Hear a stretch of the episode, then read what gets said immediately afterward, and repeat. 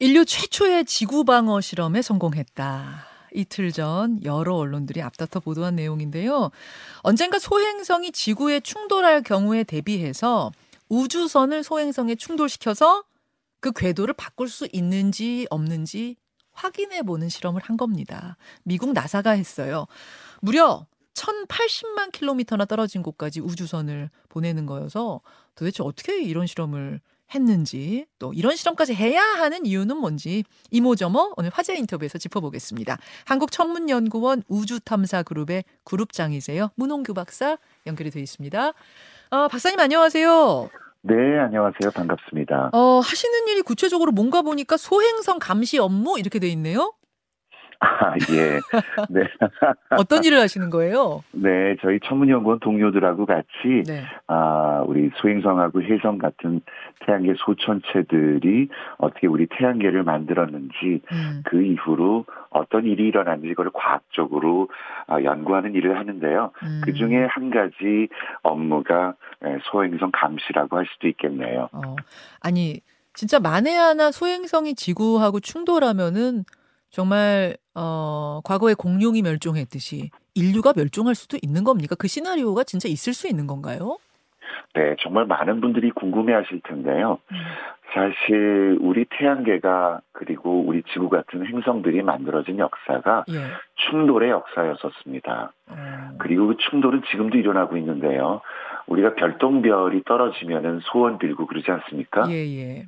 네, 그거는 아주 작은 먼지, 턱 티끌이 떨어지는 거지만 음. 그러다가 뭐 몇 년에 한 번씩 진주 운석 같은 것도 떨어지는 거고요. 어, 예, 그러니까 어, 작은 것일수록 자주 빈번하게 떨어지고 음. 크고 무거운 것은 어, 충돌 주기가 이렇게 시간적으로 멀리 떨어져 있을 뿐이지 어, 음. 태양계에서 충돌은 지속적으로 일어납니다. 예. 그래요. 그래서 그 충돌이 정말로 일어나면 커다란 소행성과의 충돌이 일어나면 아 인류 멸망 막 이런 시나리오도 상정은 해볼 수 있는 거예요. 끔찍한 일이지만. 네, 6,600만 년 전에 그런 일이 바로 일어났었었죠. 그때는 공룡이었었는데 네. 어, 저희가 계산을 해보면은 이런 어, 7km급 음. 해성이나 10km급 소행성이 지구에 충돌하는 사건이 약 1억 년에 한 번쯤 일어나는 걸로 그렇게 돼 있습니다. 1억 년에 한 번, 1억 네. 년에 한 번 예전에 공룡을 멸망시켰던 것 같은 그런 상황이 또 벌어질 수도 있다. 그런 말씀. 지금 그러면 지구와 충돌 가능성이 있는 소행성이 뭐 크기와 상관없이 몇 개나 주변에 있나요? 네, 그 목록이 두 가지가 있어요. 네. 하나는 근지구 천체라고 하는데요. 이것은 한 3만 개쯤 되고요. 음. 그 중에서 조금 위험도가 더 높은 것, 그러니까 추정되는 크기가 약 140m급이고, 네. 아, 지구 궤도하고 그 문제의 천체 궤도, 그러니까 천체와 천체의 거리가 아니라 궤도와 궤도 사이의 거리 중에서 제일 가까운 지점이 지구 달거리의 한 19.5배, 음. 20배 안으로 들어오는 천체들이 지금 한 2,300개가 조금 못 됩니다. 와, 그렇군요. 자, 그러니까 그런 1억 년 만에 한 번 있을 수 있을지도 모르는 그 상황에 대비해서 이번 실험도 이뤄졌다. 이렇게 보면 되는 건가요? 네, 그렇습니다. 이 소행성 충돌은 사실 아침부터 예. 이렇게 그 끔찍한 대답을 제가 저도 하게 돼가지고 여러분께 굉장히 송구스러운데요. 네.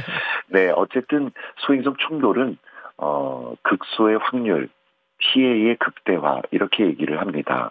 그러니까 일어날 충 일어날 가능성은 대단히 낮지만 아, 한번 일어날 경우에는 아, 그게 모든 자연 재난을 다 합친 것보다 더 치명적이기 때문에 우리가 대비해야 된다는 뜻이죠. 그렇죠. 1080만 킬로미터 밖에 있는 소행성에다가 우주선을 충돌시키는 게 이번 실험이었는데 그 특정 소행성을 선택한 이유는 뭔가요?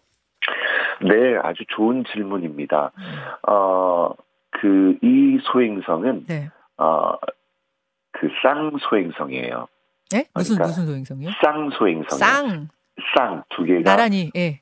예, 그러니까 어, 모체 주변을 네. 어, 작은 위성 소행성이 돌고 있는 형태인데요. 음.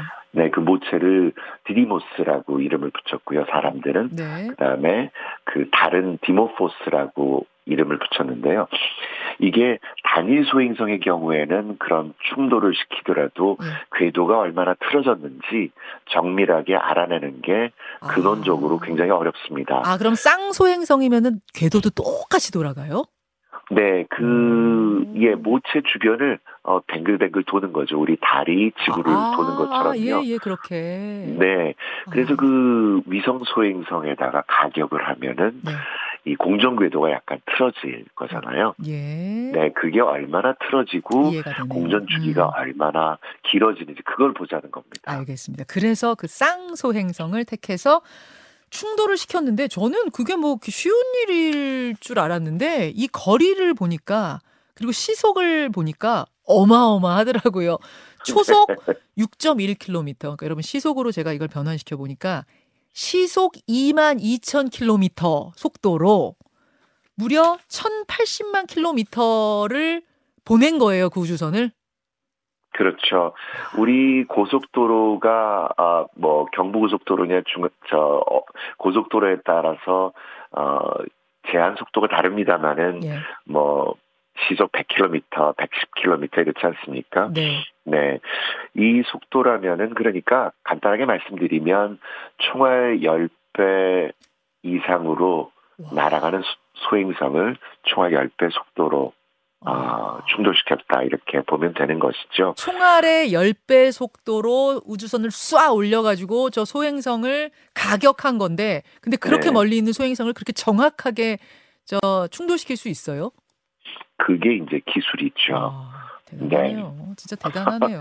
그래서 여기 그, 어, 그 정밀 그 미사일 유도 체계가 들어갔고요. 유- 음. 미사일 알고리즘이 들어갔고요. 예. 그리고 스마트라고 하는 소형 아, 그런 자율 항법 장치가 들어갔어요. 그러니까 마지막 순간에는 사람들이 관제실에서 손 놓고 아, 어, 이 탐사선이 스스로 알아서 예. 관제를 하고 충돌을 하도록 그렇게 만들어진 아, 그런 장치입니다. 저희가 지금 유튜브로 그 화면을 보여드리고 있는데, 그럼 저 화면 가서 소행성한테 소행성 저 뭐라 그러죠? 소행성 땅에다가 이렇게 들이받는 조장면은 그 우주선이 스스로 찍으면서 간 거예요?